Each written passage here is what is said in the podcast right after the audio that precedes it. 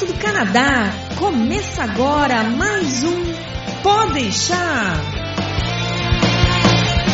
Saudações, humanos! E sejam bem-vindos de volta ao Poder Chá. Como sempre, eu sou o Japa. E deste lado aqui, eu sou o Berg. Estamos com vocês. Com vocês, Poder Chá do programa cento e quarenta e sete. Vai falar de algo que talvez algumas pessoas tenham se dado de conta, outras talvez não. O tema é: você ainda se sente brasileiro? Hum, perguntinha capciosa, né? Perguntinha trecapciosa. Pois é. Você vai entender do que, que se trata esse programa daqui a pouquinho. Mas antes disso, escute a propaganda que paga o Poder Chá.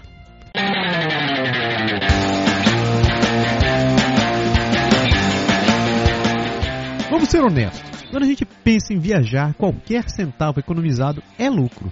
Afinal de contas, a gente quer mesmo é aproveitar o passeio, não é? Mas tem uma coisa que a gente sempre pensa em deixar de fora, é o tal do seguro viagem, não é verdade? Você sabia que um terço das pessoas que viajam acabam com algum tipo de intoxicação e acabam tentando se automedicar para não ter que perder o passeio? Você pode estar dizendo, ah, mas nunca é tão grave assim. Pois saiba que vinte e cinco por cento das pessoas que contratam o seguro realmente acabam precisando dele. E o melhor, quase cem por cento das despesas são reembolsadas pelas seguradoras. Daí você diz, poxa, eu vou pagar uma grana num seguro que eu poderia estar usando para comer bem ou fazer compras. Olha, sobre isso eu vou te dizer o seguinte, uma simples consulta médica em uma clínica ou hospital no Canadá pode custar mil e quinhentos dólares. É, mil e quinhentos dólares. Sabe o que mais? Se você precisar ficar internado, são quase três mil dólares por dia. E no final das contas, tudo isso porque você resolveu economizar pouco mais de um dólar por dia. É, um dólar. Porque esse é o valor inicial de muitos dos planos. E eu aposto que você não sabia disso. No Canadá Agora, a gente trabalha com os melhores profissionais do mercado que estão aqui para conseguir o plano que melhor se enquadra na sua necessidade. Por isso, se você tem uma viagem prevista, seja para o Canadá, para o Brasil ou qualquer outro lugar, não deixe de consultar os nossos serviços primeiro. Faça uma cotação gratuita e conheça as vantagens que a gente oferece. Acesse agora w w w ponto canadá agora ponto com barra seguro viagem e garanta tranquilidade na sua viagem.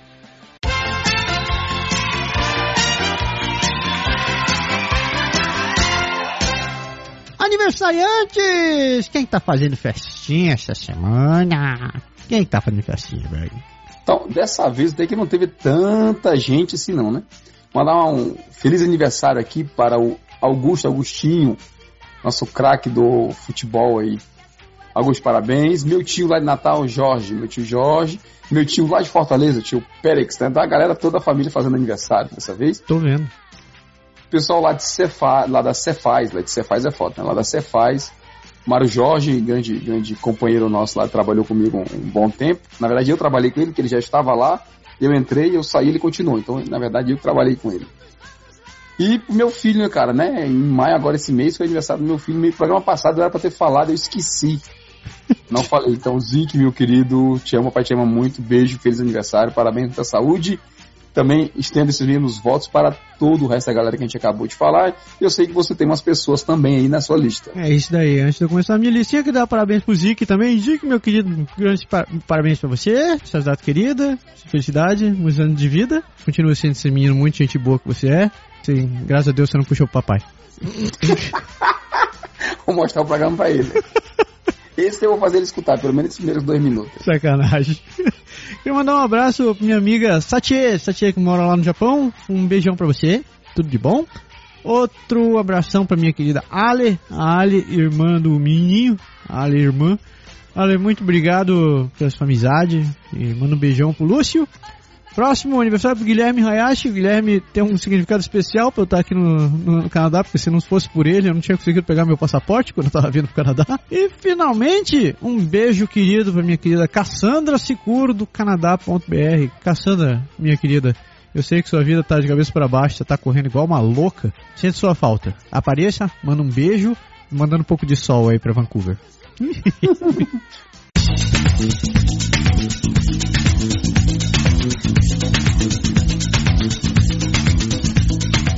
falando em, em apareça, você tem um problema de aparecimento aí com essa galera, né? É verdade, você querendo mandar a puta que pariu, todo mundo que veio passear aqui em Ottawa veio ver as porras das tulipas e não fez um pio por aqui comigo, né? Então eu queria deixar pra vocês que vieram pra cá, vão a eu... Programa altamente sincero, você tá sentindo aí o drama, é? Tô, é, pois é. Então pra todo mundo que não veio aqui, vamos catar coquinho. Vamos lá, e-mails! E-mails! E-mails. Temos dois e-mails muito bons hoje escrito, hein? Dois, dois... Mas bacana. Cumpridos. O primeiro e-mail foi do André Azevedo, disse assim... Olá, Jabberg, tudo jóia com vocês? Quero parabenizá-los pelo programa sensa... pelos programas sensacionais que vocês vêm fazendo no podcast. Muito bons, os temas são extremamente interessantes. Gostaria de saber se existe a possibilidade de fazer um podcast sobre engenharias. Uma das minhas dúvidas iniciais sempre foi que, no meu caso, tenho como plano ir trabalhando enquanto minha esposa vai para estudar.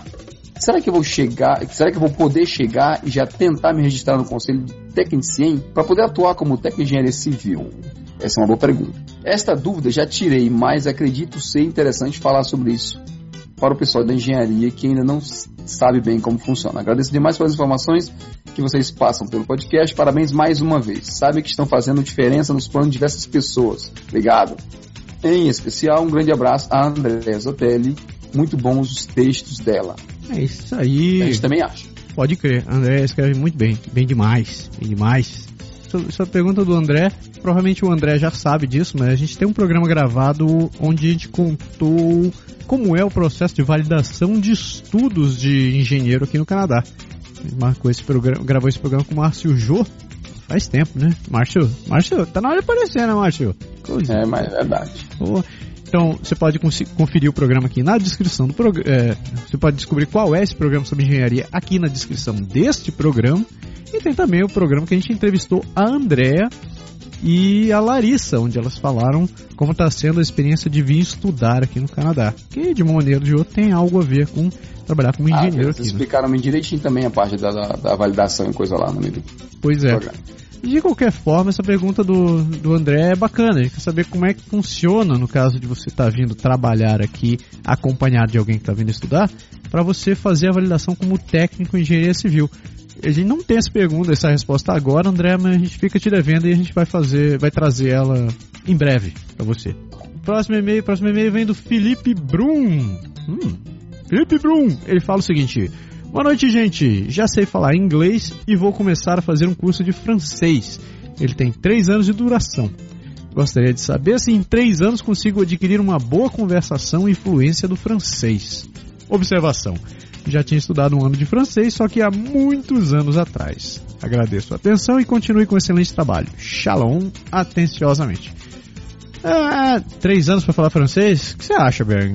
Um cara, que... cara, eu acho assim, três anos você estudando... Na verdade, sim, você falar francês ou falar inglês ou falar qualquer idioma não tem muito a ver necessariamente com o tempo, eu acho. Tem a ver com quanto você se dedica, né? Eu acho que assim, se você vai pras aulas e volta pra casa, vai pras aulas e volta pra casa, e você não faz nada mais que isso, eu acho que vai passar os três anos e você vai ter algum progresso, mas não vai ter o progresso que você acha necessário. Acho que para você falar realmente, primeira coisa, você tem que entender muito, escutar muito e praticar. Se você não praticar, vai ser complicado na hora de... Você falar, ó, assim, a galera começa adquirindo um bom vocabulário, começa adquirindo uma boa ideia, mas você precisa estar ali, até na questão mesmo da pronúncia, sabe? Da questão de você estar... botando pra fora ideias, é você tentar, nem que seja em casa, falar sozinho, não sei o que falar. Tem que praticar, tem que fazer mais que em todo caso, tem que fazer mais do que o que o curso te pede. Se ficar só no curso, eu, eu particularmente acho um pouco mais difícil, mas três anos, no geral, se você estudar realmente, é um tempo mais que suficiente. Eu acho que dá pra você ficar com um bom nível de francês, sim. Também acho, também acho. Principalmente se você conseguir, se, se, se você conseguir cantar rap em francês... Eu acho que você tá muito bem nessa altura do campeonato. Na verdade, assim, você tá pensando em termos de Canadá, em termos de Quebec, é bem simples. Você procura Cowboy Frangain. Puta merda. Certo? E tem uma música que chama Tourne d'Automne. Se você entender e conseguir dizer a mesma coisa, você tá pronto pra vir morar aqui, não tem problema nenhum. Fica a dica. Não, não, sacanagem. sério, sério mesmo, três anos eu acho que é tempo suficiente, mas como eu disse, se dedique mais do que o seu curso, procure escutar bastante, usa a internet aí, procura aprender o máximo que você pode e vai praticar a fala, nem que seja sozinho, nem que seja lendo em voz alta os textos, fazendo qualquer coisa, mas pratica, põe para fora a, a, a ideia de estar tá pronunciando, de estar tá falando, de estar tá tentando fazer frases, tenta traduzir texto, segue, vai, vai além do curso, resumindo a história, esse, esse é o ponto. É isso aí, vale, você só tem a ganhar, siga em frente, três anos é um tempo razoável. Bem eu considerado. Acho que sim. Quero agradecer esse pessoal que escreveu pra gente, quero agradecer também a galera que mandou comentários, que compartilhou nosso, nossos links, nossos artigos no Facebook ou no Instagram, ou apareceu, apareceu pra dar um oi. A gente não quer agradecer ao pessoal que veio ao tal aí, que não deu um oi pra mim, nem um pouco. A gente também quer lembrar você que você pode participar do Canadá Agora e você pode ajudar a fazer um programa melhor. Basta que você escreva para o contato arroba canadá agora ponto com ou entre no nosso, nosso Facebook, entre no nosso Instagram e mande suas sugestões, seus comentários, suas críticas ou simplesmente coloque um comente os programas ou os artigos que a gente produz no site. Que é com uma boa discussão, com uma, um, tem, vamos tentar fazer uma discussão saudável. Nada de discussão cheia de mimimi. Porque somos todos adultos e ninguém aguenta mais mimimi, né? É, e se você quiser também, me permitindo, se você quiser ajudar a gente ainda mais, você pode fazer mais duas coisas que seriam, para nós teria um valor enorme. Uma delas seria você gravar um pequeno áudio, um M P três, assim, trinta segundinhos, só para você dizer como você acha que a gente ajudou vocês ou qual a importância do trabalho da gente, ou dar um pequeno depoimento para ajudar a galera a se convencer de que a gente realmente está tentando aqui se esforçar para fazer algo de bom para vocês. E a outra coisa seria você autorizar a gente a, de- a colocar o seu comentário no nosso site como sendo é, um depoimento realmente escrito, tá? Para que a gente possa ajudar a divulgar mais o nosso trabalho. É isso aí. Ótimo, ótimas sugestões. Beleza? Chega, chega, chega. Agora então na, na hora daquele intervalinho, a gente vai bem ali pegar uma água ou colocar um soro no nariz para desentupir esse negócio e a gente já volta com o tema principal.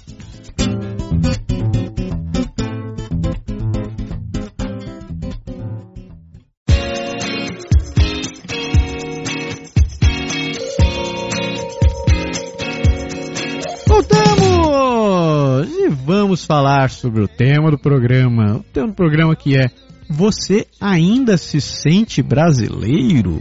Hum, difícil essa pergunta, né? Numa época onde todo mundo está revoltado com presidentes, com ministros, advogados, juízes, jogadores de futebol. Não, nem vou comentar do Rogério Ceni e tudo mais isso daí.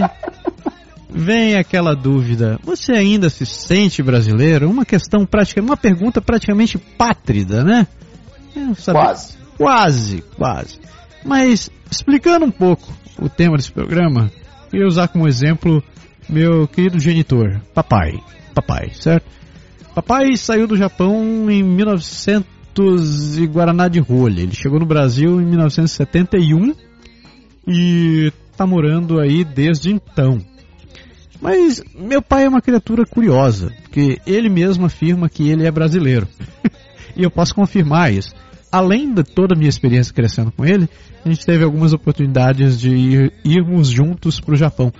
E eu posso te dizer que o velho só tem cara de japonês, velho. Ele não tem nada de lá, nada.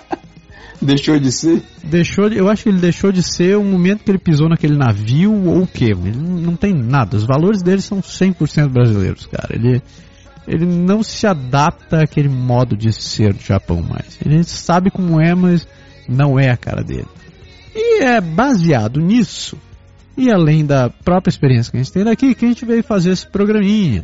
Porque a gente sabe que você ficando longe da sua pátria, você tem uma grande chance de começar a perder um pouco aqueles valores que você tinha, ou talvez aqueles costumes que você tinha, ou, sei lá, você comece a pensar diferente, até que chega aquele momento onde você pode vir se questionar.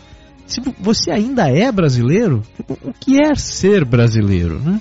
Podemos começar por aí, né, Berg? Então, é, o ponto é, você é influenciado pelo meio em que você está vivendo. Assim, a gente está trazendo em relação a ser brasileiro ou não ser brasileiro, mas isso vai até mais longe que isso. Assim.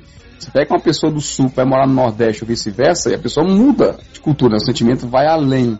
Eu acho que a gente realmente muda. Assim, a gente tem falado bastante nos últimos programas em questão de adaptação, de você aprender e tal, mas eu acho que a gente muda bastante.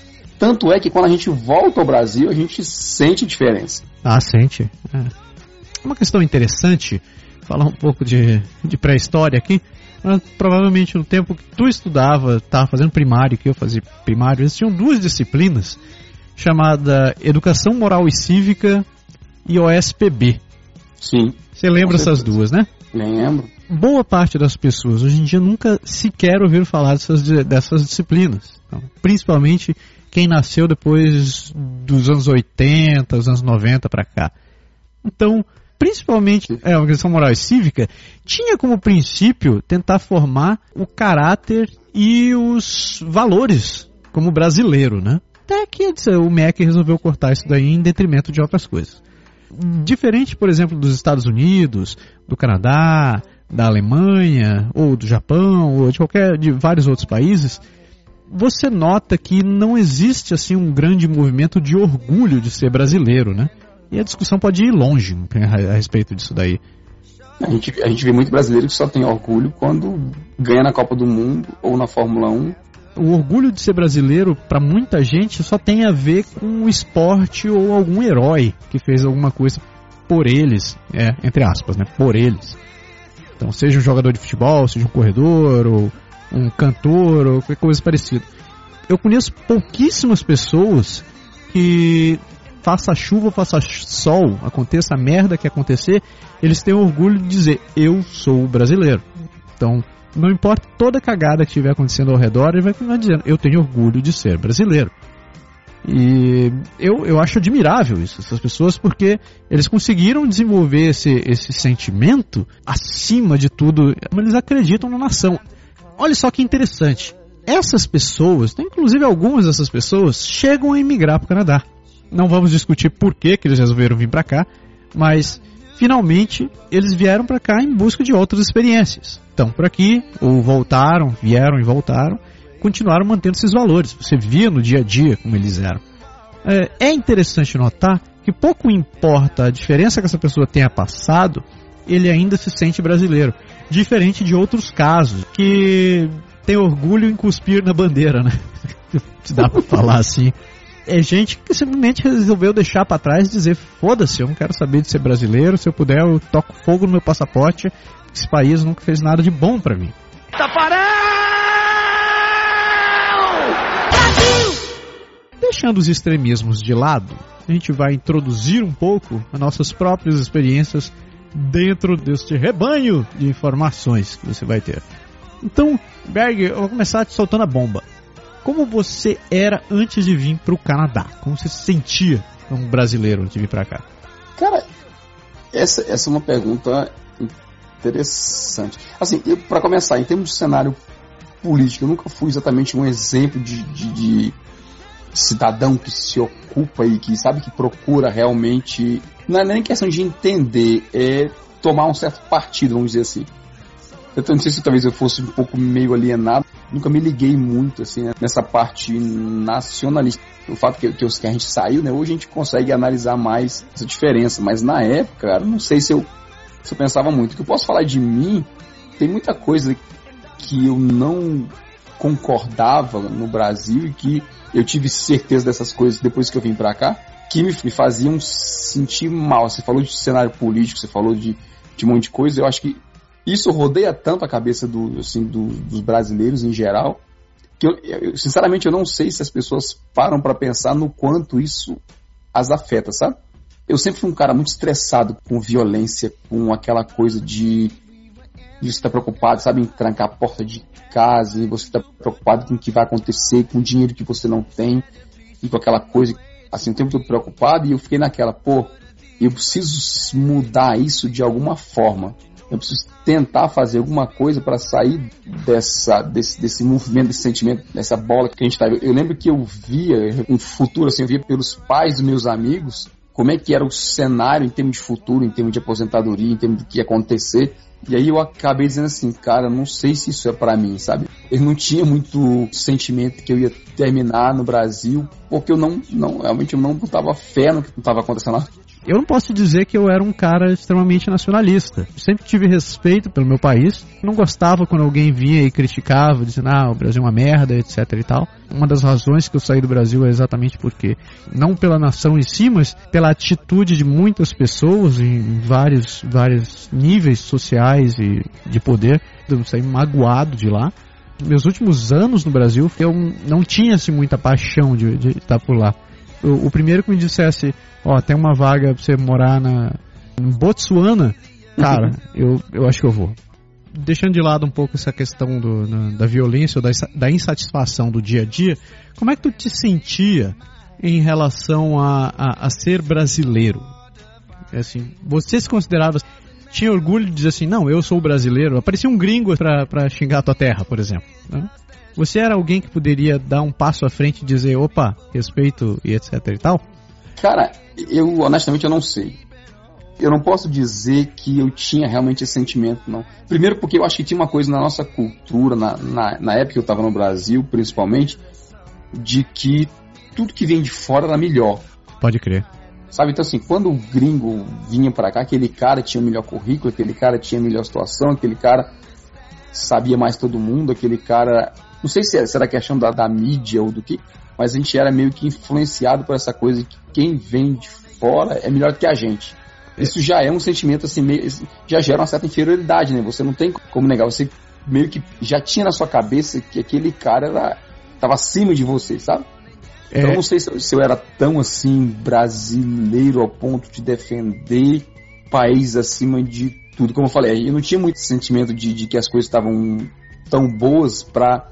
para acabar concordando de que pouco importa aquilo ali valia mais, mais a pena, ou ia melhorar, ou não sei. Renato Russo dizia que a gente era a geração Coca-Cola, né, cara? Uhum, sem dúvida. Que a gente foi influenciado pela, pelas coisas que vinham do exterior e que era o que valia a pena e tal. É uma cultura que a gente tem no Brasil desde sempre. Quem tinha condições, quem eram os grandes, grandes senhores no Brasil, tinha condição, mandava os filhos estudar na Europa. E foi assim por, uhum. foi, foi assim por muito tempo, né, cara?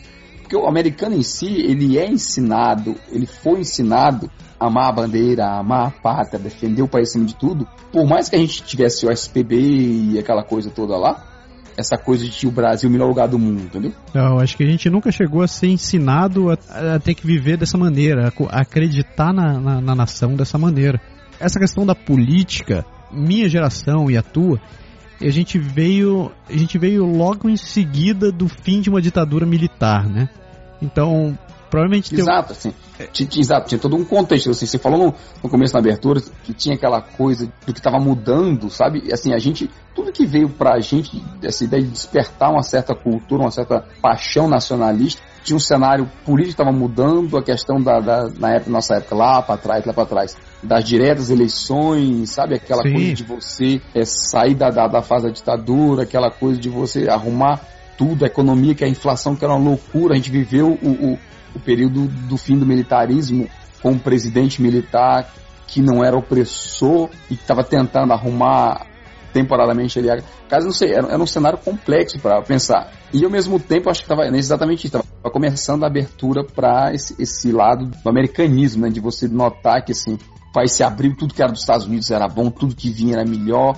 Sabe assim, eu lembro na escola, cara, que a gente recebia alunos estrangeiros fazendo intercâmbio. Pô, todo mundo sabe que, que sair do Brasil fazer intercâmbio é sofrido, porque você, além de não ter a língua, essas coisas todas, custa uma grana preta e, e é uma mudança grande de, de, de cultura, assim.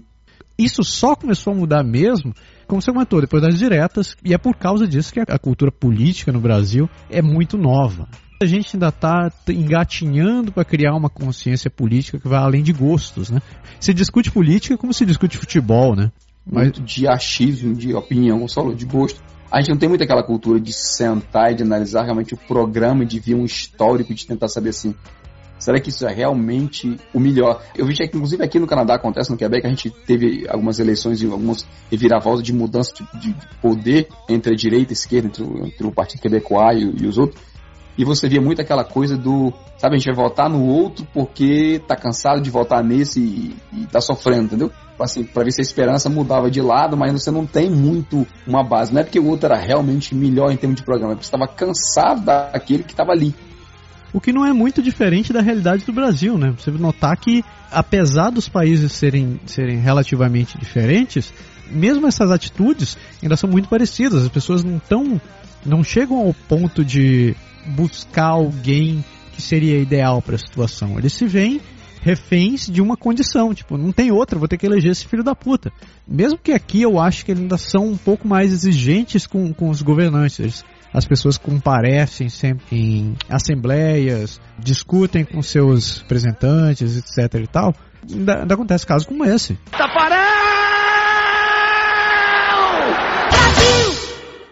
A gente tem alguns valores legais como sentimento brasileiro que eu acho que são importantes. Se sentir ou não brasileiro, eu acho que tá, é um pouco meio que de comparação, né? De você comparar o que, no caso, a gente que está aqui fora hoje, que viveu dois mundos e que vê, já tem tempo suficiente para poder dizer assim, de, eu consigo enxergar a sociedade, eu consigo enxergar a educação, eu consigo enxergar tudo que tem de um lado e consigo enxergar tudo que tem do outro, e tentar traçar um paralelo sem ser simplesmente, sem ser tendencioso, tá entendendo? Quer ver? Eu posso te dar um, um exemplo.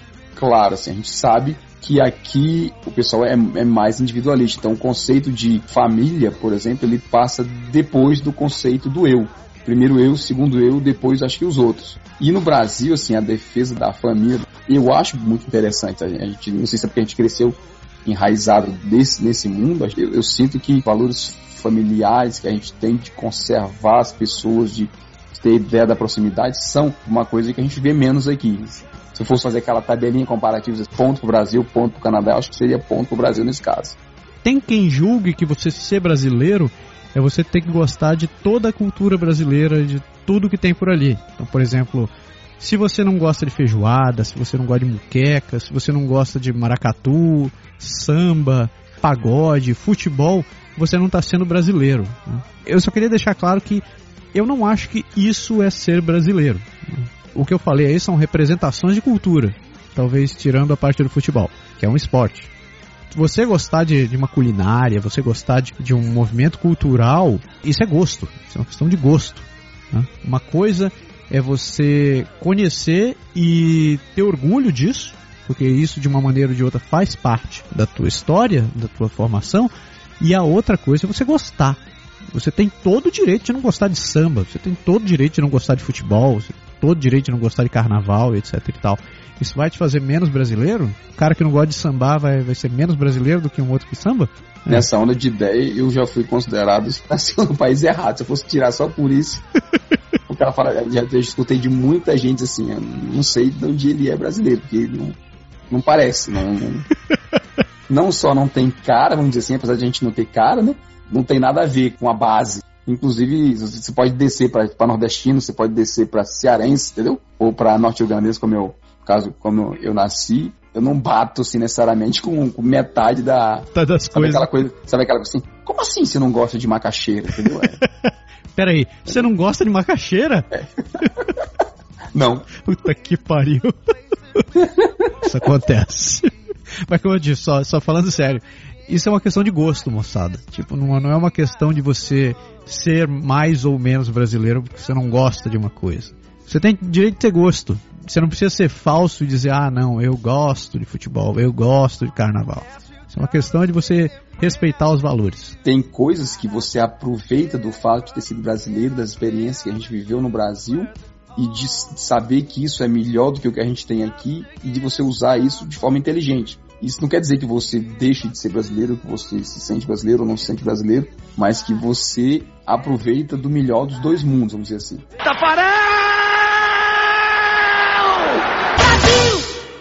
A distância e o tempo te fizeram mudar. Será, Berg, querido? Então, hoje, levando em consideração onde você está, já que é mais de uma década neste bloco de gelo que a gente chama de lar. Distância eu não sei. O tempo, cara, eu acho que sim. O tempo acho que faz você, faz você mudar, porque você, como eu disse, você acaba se apropriando desse outro, desse outro mundo, desse outro lado que a gente tá. E dessa experiência você começa a enxergar coisas que a gente fazia, o que a gente tinha, o que a gente não tinha, e dizer assim, poxa, eu, eu tava errado, ou não era direito aquilo ali, e eu posso ser desse, desse outro jeito. A gente falou, a gente fez um programa falando sobre cultura, sim, né, sobre, sobre hábitos e essas coisas, e deu vários exemplos disso na, naquele programa lá. E não é que eu me sinta mais canadense que brasileiro, no caso, dentro das duas cidadanias. Eu acho que é mais uma questão realmente de você entrar no modo do local que você tá. Como eu falei lá no começo, assim, às vezes a pessoa muda do Nordeste pro Sul, do Sul do Nordeste no Brasil mesmo, e a pessoa muda de, de mentalidade. Tem coisa que você achava que era certo, que você passa a achar que é errado, e vice-versa. E eu acho que isso acontece muito aqui, sabe? Assim, a gente vê coisas que a gente gosta, a gente vê coisas que a gente admira, e do inverso, a gente, assim, abre os olhos para você dizer assim, ah, cara, tal coisa que eu tinha no Brasil era bacana, é uma pena que eu não tenho aqui, tá entendendo? Eu tinha a meu favor, segundo as minhas ideias da época, né? O calor, aquele clima bom, assim, praticamente não chovia, tudo era muito direitinho. Se eu tivesse o mundo daqui no calor de lá, é paraíso, não tinha lugar melhor no mundo pra viver. Não ia ser isso que ia mudar a minha percepção. É claro e evidente que se eu tivesse o melhor dos dois mundos num canto só, só faltava os milhões da Mega Sena pra gente terminar o negócio. Pô, essa parte dos milhões é essencial. Eu conheço uns caras que vieram pra cá, que eles falaram que a primeira coisa que eles queriam fazer era manter distância de brasileiro. Os caras são brasileiros, moraram no Brasil a vida inteira, mas tomaram essa, essa atitude. Disseram, não quero saber de, de, de conviver com brasileiro. Eu quero viver aqui, porque brasileiro não presta, etc e tal. É engraçado, porque alguns deles realmente encarnaram a vida do, do canadense, se tornaram, pode dizer, viraram quebecois, ou viraram ontarianos, viraram, viraram canadenses mesmo. Os caras, assim, às vezes... Tem alguns que nem te respondem em português, eles continuam falando em inglês ou em francês quando falam contigo. Mas tem outros que, mesmo falando tudo isso, eles ainda continuam agindo com atitudes que eles tinham no Brasil. E eu posso te dizer que não são atitudes e modos de canadenses, agir. Canadenses, né? É, não exatamente canadenses. Tipo, parece que mudaram de lugar só. Eles trocaram de país, não querem saber de contato com brasileiro. Assim, eu quero deixar de lado as coisas que eu não gostava, mas eu vou continuar sendo como eu sou. Eu acho interessante quem faz isso daí. O que, que a pessoa considera como ser brasileiro nesse ponto? Tipo assim, eu não quero mais ter contato com o brasileiro, por quê? Né? Então, se não... É questão de valores, né, na verdade, isso aí. Pois é. É de coisa que você acredita, o que você acha legal, você não achava legal, e que você vê, como você disse, o cara que veio pra cá e não mudou, ele tá, ele tá, faz... ele tá repetindo pra nós, assim, pro nosso conceito, os erros que existiam do outro lado. E aí você saiu de lá para se livrar disso, talvez aqui, mas você chega e continua encontrando as mesmas coisas, porque você está numa comunidade que, em tese, nem todo mundo mudou de, de cabeça, né? Por exemplo, você chegou, você já está vivendo aqui toda essa década, né, aqui no Canadá, obviamente que você já tem alguns costumes que são diferentes daquele jeito que você tinha no Brasil. Você acha que, começando a agir dessa, dessa maneira... agindo dessa forma, entendendo como as pessoas são por aqui e sendo dessa maneira, você tá perdendo um pouco daquilo que te fazia ser brasileiro? Você usou a palavra certa, você, usou, você falou entendendo. Eu acho que esse, pra mim, pelo menos, é o ponto-chave da coisa. Você tem que entender as coisas, por que que era no Brasil assim, por que que era, por que que aqui é diferente ou é igual, não sei. Porque sabe que é, sabe qual é o problema? É que eu, eu acho que às vezes as pessoas criam um estereótipo para alguma coisa. Sabe, a, gente, a gente vê muita gente que chega aqui e fala assim, ah, o sistema de saúde no Brasil é muito melhor, né? Você tem acesso ao médico direto, entendeu? Que Quero que é? ver um ortopedista, eu vou lá e, e marco com o cara.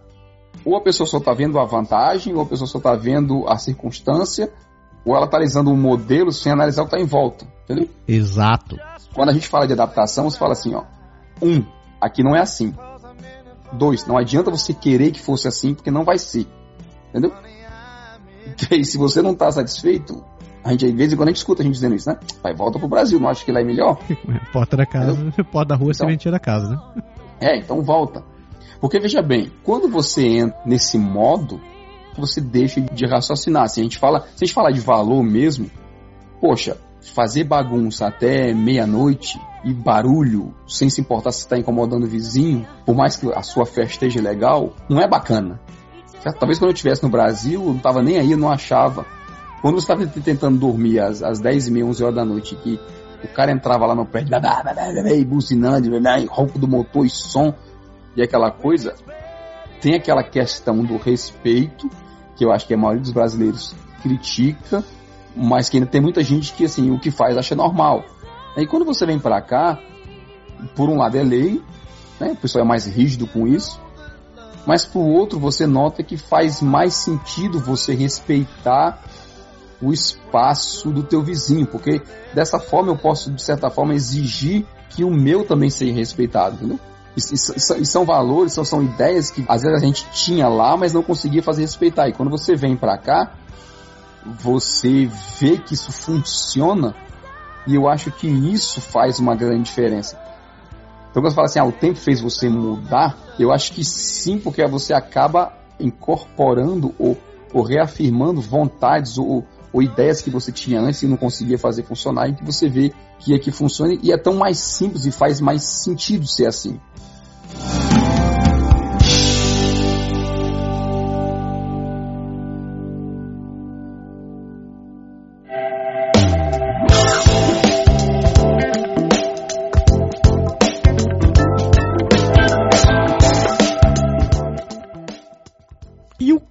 É mais o mesmo. O que mudou?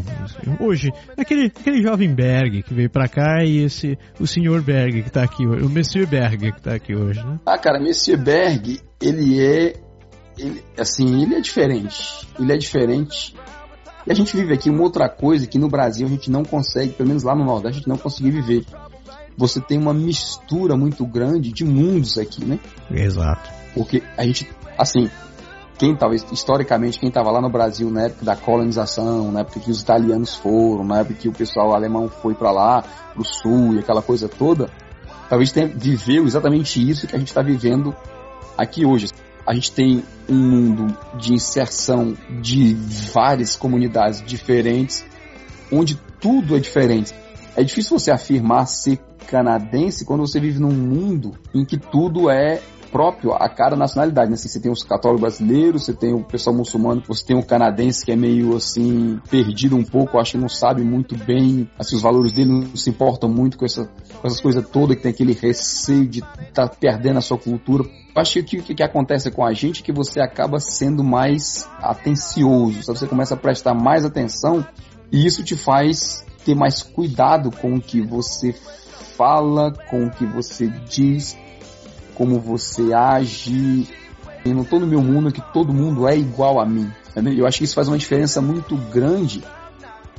E, por exemplo, para a gente que tem filhos, no meu caso, teu caso também, você tem que passar valores, cultura, um monte de coisa para frente, né, para a tua, tua próxima geração, mas sabendo que ela está se misturando com a geração que não tem nada a ver com a tua. Não tem nada a ver com o que você era, não tem nada a ver com como você cresceu.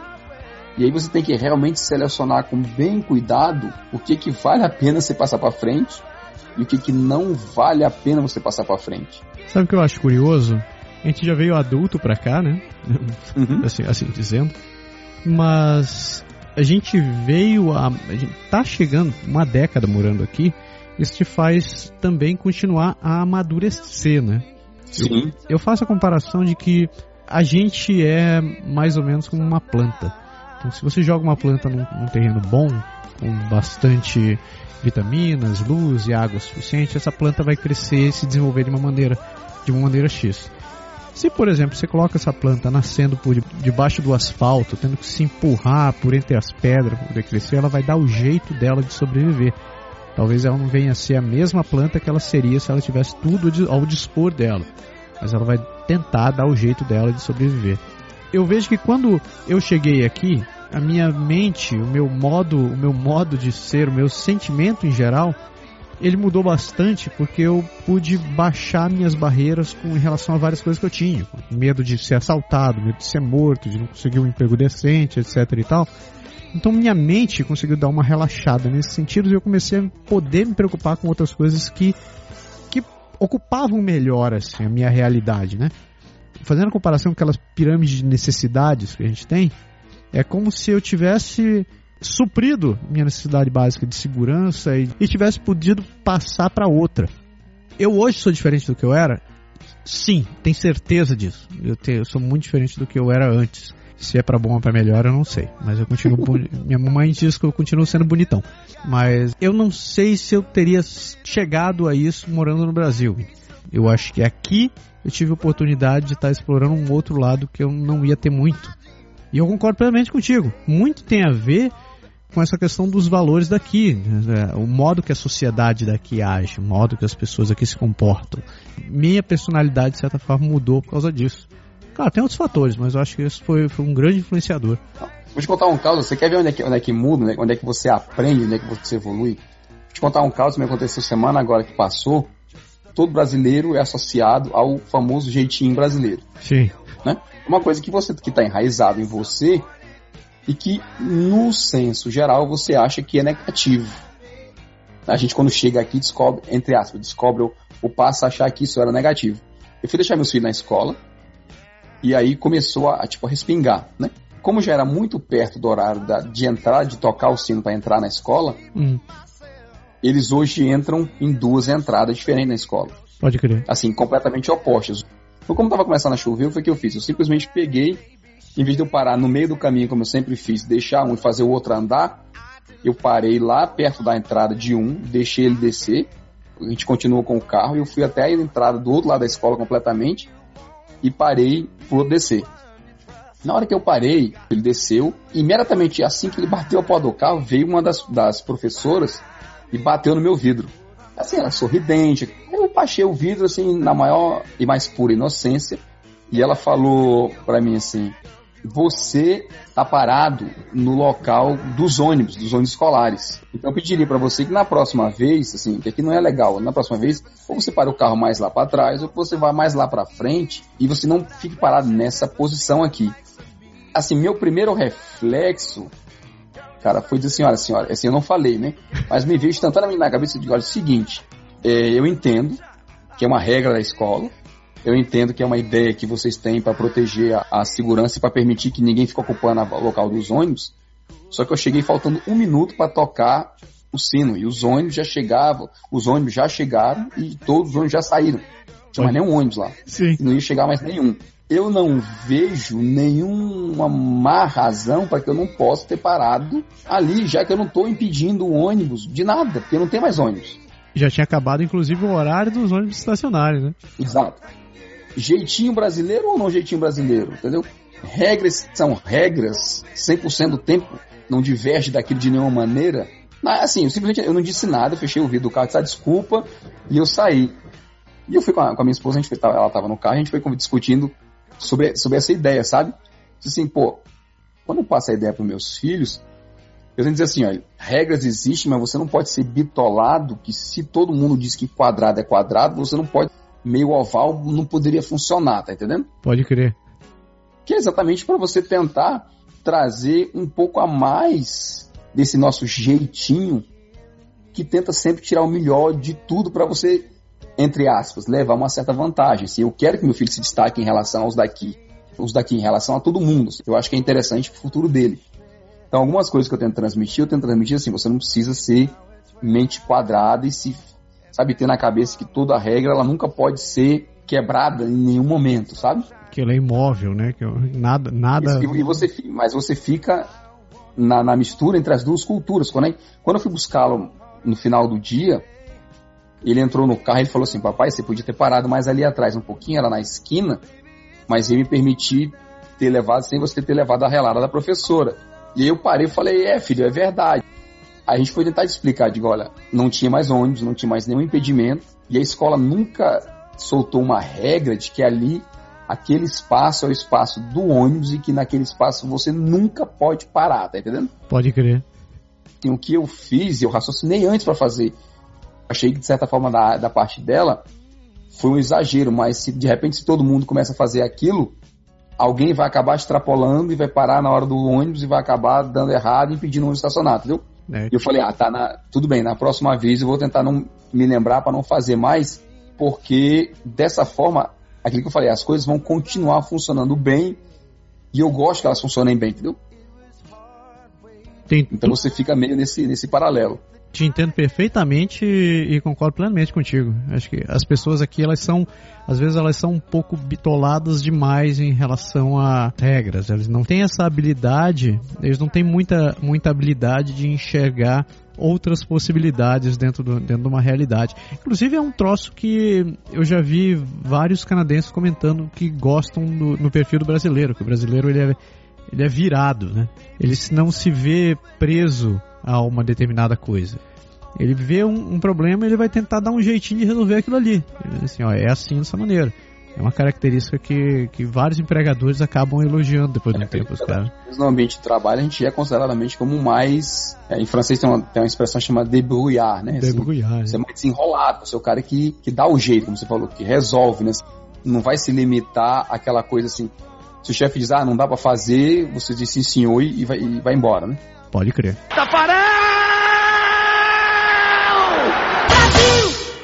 Passeando no Brasil, Berg, fazendo o caminho contrário. Você aqui, adorando os menos quarenta que faz aqui, você de repente vai parar em Fortaleza, fazendo aqueles trinta e poucos mais graus. quarenta, é. Mais quarenta. Como você enxerga as coisas por lá? Eu tenho, eu tenho, uma, eu tenho uma opinião pessoal por isso, disso daí, porque eu, eu fui a primeira vez depois de oito anos pro Brasil, então... Pra mim foi um, foi um choque miserável, assim. Eu vi muita coisa diferente.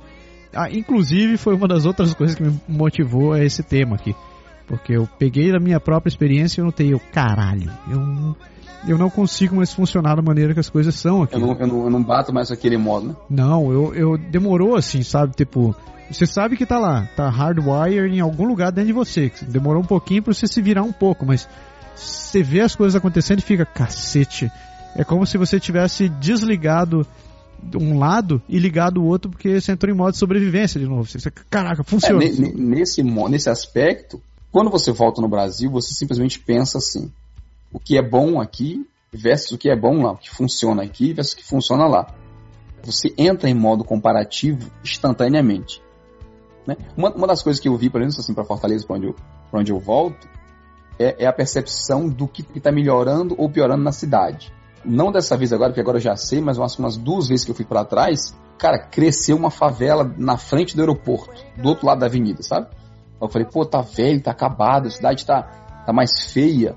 Aí você vai pro outro aspecto, você vai pro trânsito, você fala, pô, o trânsito tá mais complicado, sabe? Aí você vai pro, pro atendimento, você fala, pô, a galera não, sabe, não atende você direito, não tem aquela preocupação toda, ou o cara tá muito, sendo muito pressionado pelo patrão e... e e age tipo, em favor da empresa e contra o cliente, sabe? Então você começa a perceber essas coisas, você começa, poxa, eu acho que eu fiz o movimento certo de ter ido para um lugar onde eu estou mais de acordo com a forma que a galera se comporta do lado de lá. Acho que essa, essa, essa impressão a gente sempre tem.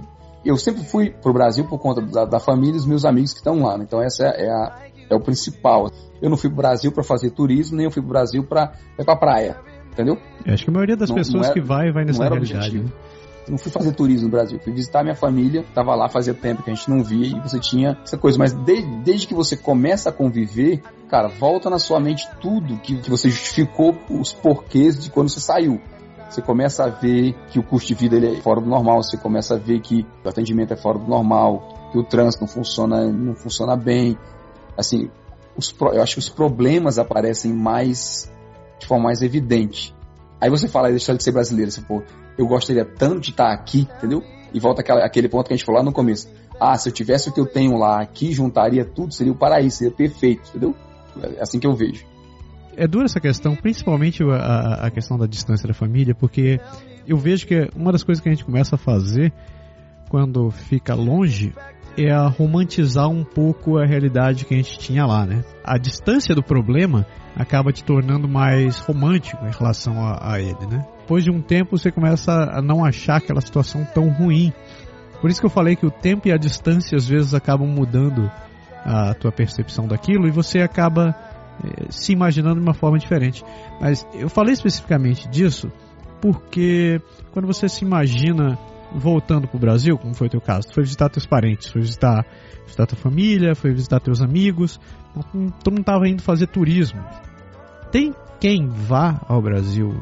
Talvez pelo longo tempo morando por aqui, comece a pensar de uma forma diferente. Pensa assim, puxa, mas lá no Canadá não tem tanto calor assim, ou...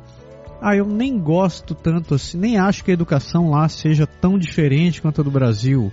Ou, ah, eu recebi uma oferta de emprego aqui que vai ser muito boa pra mim, que talvez eu consiga ter o mesmo padrão que eu tive lá no, lá no Canadá e tal. E ele começa a enxergar de novo aquela realidade ali de uma maneira um pouco mais romântica. É porque aí tem dois aspectos. Primeiro, quando você vai de férias pro Brasil, você tá... É bem dito, você vai de férias para o Brasil, né? O cenário que você vai encontrar lá não é o cenário do dia a dia do brasileiro. Você tem o seu mundo canadense, você tem o seu salário, você tem o seu emprego, a saúde está tá ajeitada, tudo pronto. Então você vai totalmente preparado para chegar lá e, sei lá, se divertir, visitar, aproveitar. Você não está naquele modo de trabalhar, de viver, de levar as crianças para a escola, de... de pegar o trânsito todo dia, de se aporrinhar com os problemas, as contas a pagar, com a grana difícil, apertada, sei lá, custo muito alto.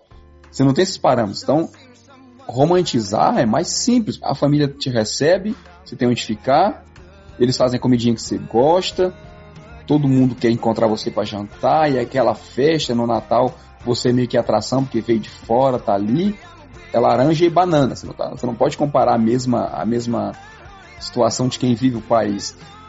É, talvez isso te faça achar que aquela situação ela é realmente melhor, ou que você poderia de novo voltar a viver ali e falar, ah, aparece uma proposta de emprego, aparece uma coisa, muitas vezes você tem a tendência assim, pô, será que, né, você pensa, será que eu não conseguiria voltar e tentar rever, será que eu me adaptaria de novo? Eu já, já ouvi e já vi gente que veio na seguinte situação: eles estavam morando aqui já faz algum tempo e receberam uma, uma oferta de, um, do, um do casal recebeu uma oferta de emprego muito boa e pensou assim, putz, isso, era, isso é mais que o dobro do que eu ganhava lá e eu acho que compensa a gente ir porque com isso eu vou ter um padrão de vida melhor. É engraçado porque vem bem, vem bem com que algumas pessoas dizem que, pô, tendo grana, viver no Brasil é o paraíso. Eu não vou discordar, cara, se você tiver muita grana, você vai viver realmente no paraíso no Brasil. Mas você tem que ter muita grana, realmente muita grana, para você estar tá longe de tudo aquilo que dava errado no Brasil pro seu lado. Então não vai ser o mesmo Brasil que você vivia antes, vai ser você desfrutar das coisas boas que tem no país. Ponto. Isso não vai mudar a realidade ao teu redor. Pode ser um pouco utopista da minha parte, eu estar tá achando assim, ah, você está sendo exagerado, por que você está se preocupando com outras coisas? Mas a questão é que isso não vai mudar o mundo ao teu redor. Você vai continuar tendo gente pobre, vai continuar tendo corrupção, vai continuar tendo violência.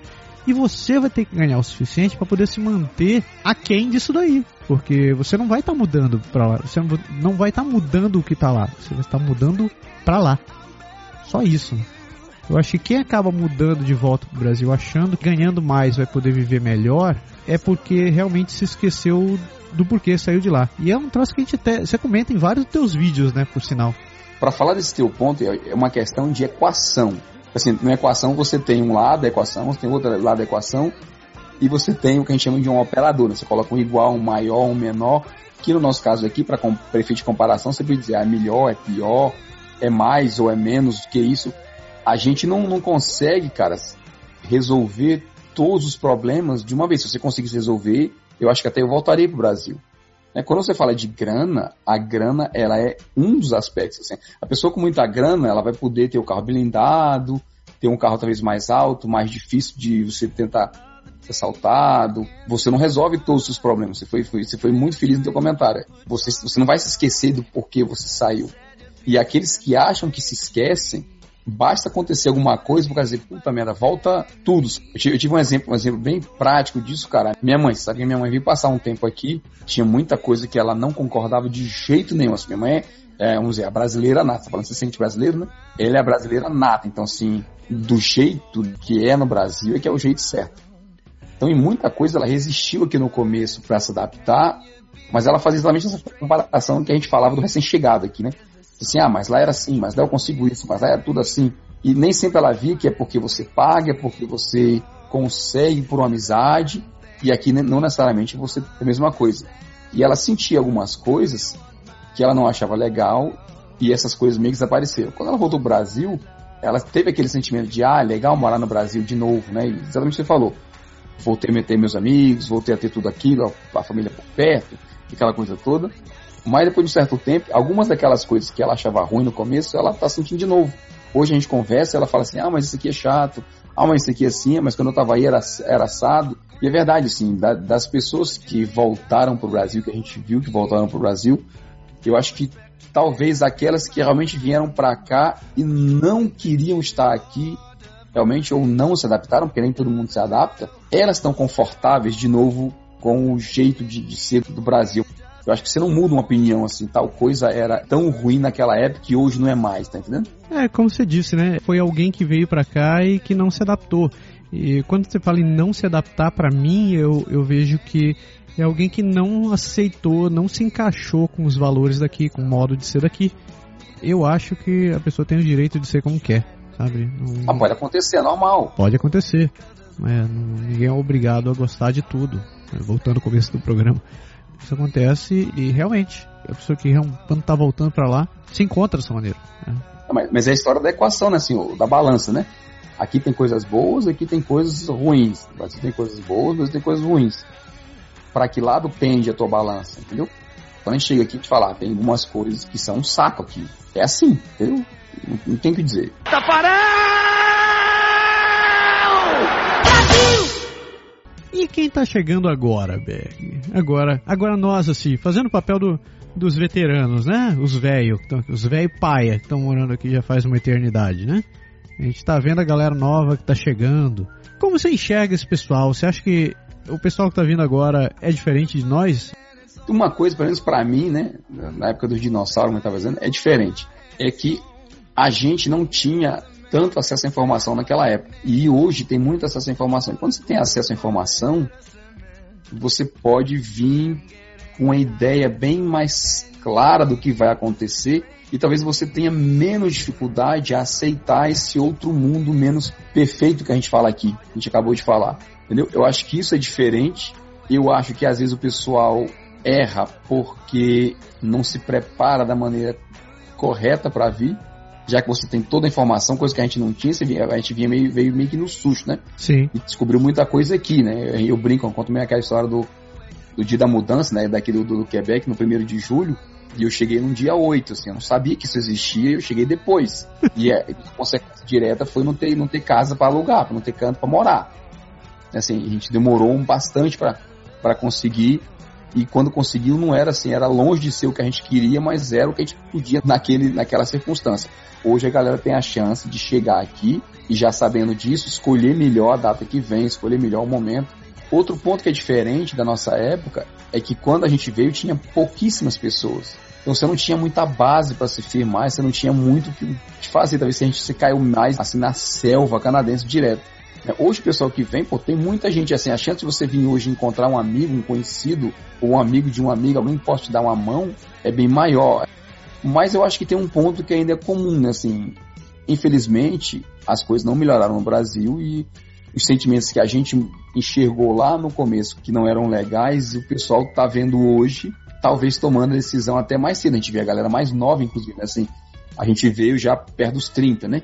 Pode Tem ver. Muita gente de, de dezoito, de vinte e um, de vinte e três querendo vir e eu acho que vai talvez aproveitar bem mais do que a gente conseguiu aproveitar por conta das, das circunstâncias, inclusive da idade. Tem toda razão. Eu vejo que, principalmente nessa parte que você disse em relação à informação, quem chega hoje aqui tem essa grande sorte de, de ter canais no YouTube que mostram realmente as coisas como são por aqui, né? Isso acho que facilita bastante essa questão da adaptação, do conhecimento, da integração, né? Acho que esse é o ponto. As pessoas que chegam hoje, elas conseguem se integrar de forma mais fácil. Claro que os processos de imigração mudaram, então já não é mais como a gente era, eles passam por outra realidade para conseguir migrar, mas quem chega hoje já não chega tão, abre aspas, ignorante, né, quanto nós, assim. Então são pessoas que já chegam, já sabem o que vão encontrar, já sabem como são as pessoas, já sabem como é a realidade daqui e podem passar por essa transição de uma maneira muito mais, muito mais tranquila do que a gente tem. Mesmo que tenha muita gente que diz que que não confia em brasileiro, porque brasileiro aqui não ajuda ninguém. É, o fato é que hoje o fato de ter gente aqui facilita bastante mesmo para quem está vindo. E, e não é tanto sofrimento, acredito, não é nem de longe o sofrimento do que era dez, quinze, vinte anos atrás. Eu acho que o pessoal aqui ajuda bastante, cara. Eu também acho. Assim, do, do, de quem está em, em torno, assim, de quem a gente vê, de quem a gente convive, eu acho que a, a nossa comunidade ela ainda ajuda bastante quem está chegando, tanto de receber em casa, quanto de dar dica, de comprar coisa, de, de ensinar um pouco algum, alguns truques para você fazer as coisas melhor, mais rápido. Mas aí volta o outro lado, é a questão da, da, do valor, né? Quem está chegando, você não sabe exatamente o que aquela pessoa espera, né? O que é que ajuda para ela, entendeu? Ajuda para ela significa você fazer tudo por ela e ela se dar bem, ficar na boa, entendeu? É, sem, ter, sem ter grande esforço. Ou ajuda é você dar o caminho e a pessoa se virar, mas já sabendo do caminho. Porque isso é uma coisa típica do canadense, né? Você vê assim, desde que a gente fala de escola, de tudo, o canadense tem muito isso, de ó, tá aqui o modo como funciona. Eu já te dei a receita, agora você vai lá e faz. Ele não vai fazer para você. Tem gente que, tá, que, que chega, acho que vem com a ideia de que vai... vão pegar pela mão, vão fazer tudo. Ou não é assim, né? É, pode crer. Taparão! Quer ver outro ponto que eu acho? O cenário de hoje permite você ter uma coisa que eu não acho muito legal nos brasileiros, que é, que é a concentração de, de gueto. Tem brasileiro que só vive com brasileiro, e tem brasileiro que só vive com brasileiro exatamente da mesma cultura, do mesmo mundo. Ah. Sabe assim, a gente escuta falar de a galera de Minas, a galera de Recife, agrupa por, por proximidade de pensamento, sabe? Porque quando você chega aqui, é óbvio que você vai encontrar gente de todo canto e é óbvio que nem todo mundo pensa igual a você e talvez as suas primeiras amizades, a galera que você encontra no começo, você não escolheu, você tá caindo de paraquedas nela, entendeu? Porque ela já tá lá e é você que tá chegando. Depois, com o tempo, que você vai poder mais raciocinar o que, que é melhor pra você, o que, que não é, mas no começo tem muito essa questão de, de gueto, era uma coisa que eu pelo menos não estava acostumado, isso foi, uma, foi um impacto que eu, que eu senti no começo, sabe? E você fala assim, ah, é todo mundo brasileiro, é, mas são Brasis diferentes, o pessoal não pensa do mesmo jeito, não tem a mesma vontade, não tem a mesma aproximação, não tem a mesma cultura, e aí, voltando ao ponto que a gente falou anteriormente, do que muda, né, com a experiência. Você aprende a entender também esse lado, sabe? Você aprende a, a enxergar mais longe do que, do que aquele limite que eu tinha com a, quando eu estava só isolado na minha comunidade ali no Brasil, sabe? Eu acho que isso é um ponto também que, que muda bastante. Antes de a gente fechar, eu só queria falar uma coisa. Essa questão de você ser brasileiro ou deixar de ser brasileiro ou tá num lugar ou tá no outro, isso pra mim tem muita semelhança com o fato de ser mestiço, sabe? Quando você cresce mestiço, você cresce dividido em dois mundos, né? Porque você é metade do seu pai, metade da sua mãe. Você vem, você tem uma realidade, realidades diferentes. E nesse ponto eu preciso citar um dos mestiços que eu mais admiro na vida, que é o senhor Spock. É, quem não assiste Star Trek, coisa parecida, deve no mínimo lembrar do cara de orelha comprida.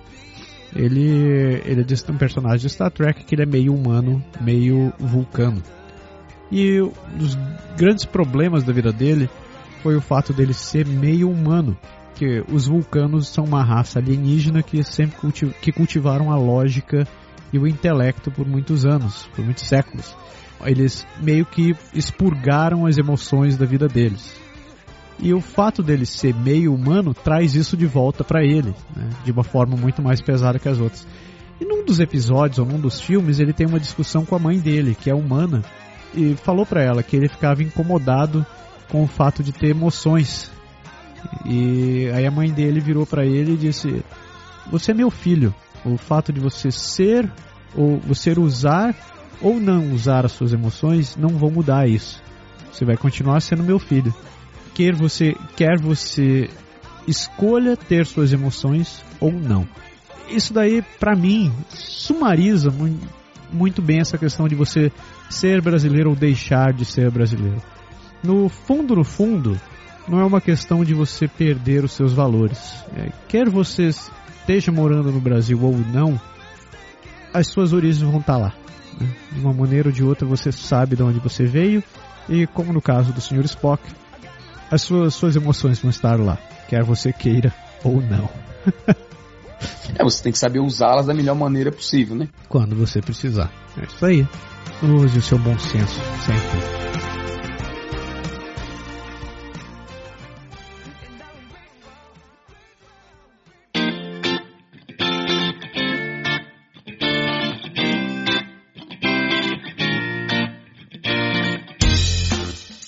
Isso, fechamos esse maldito desse programa.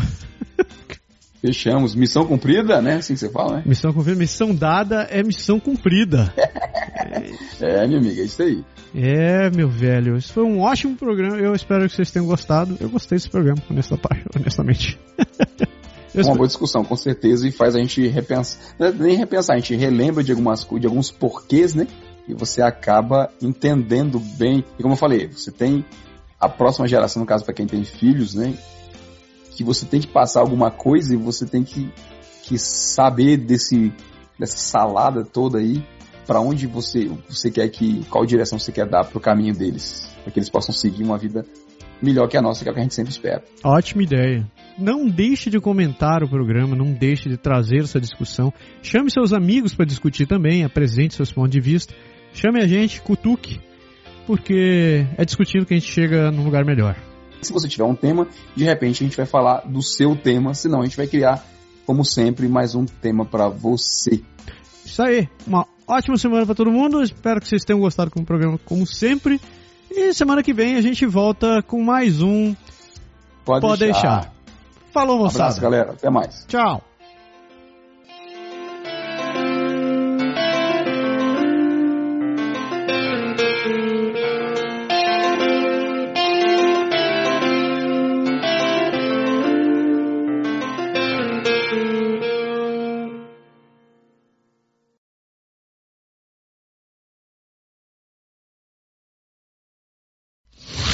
Nossa, que fungada.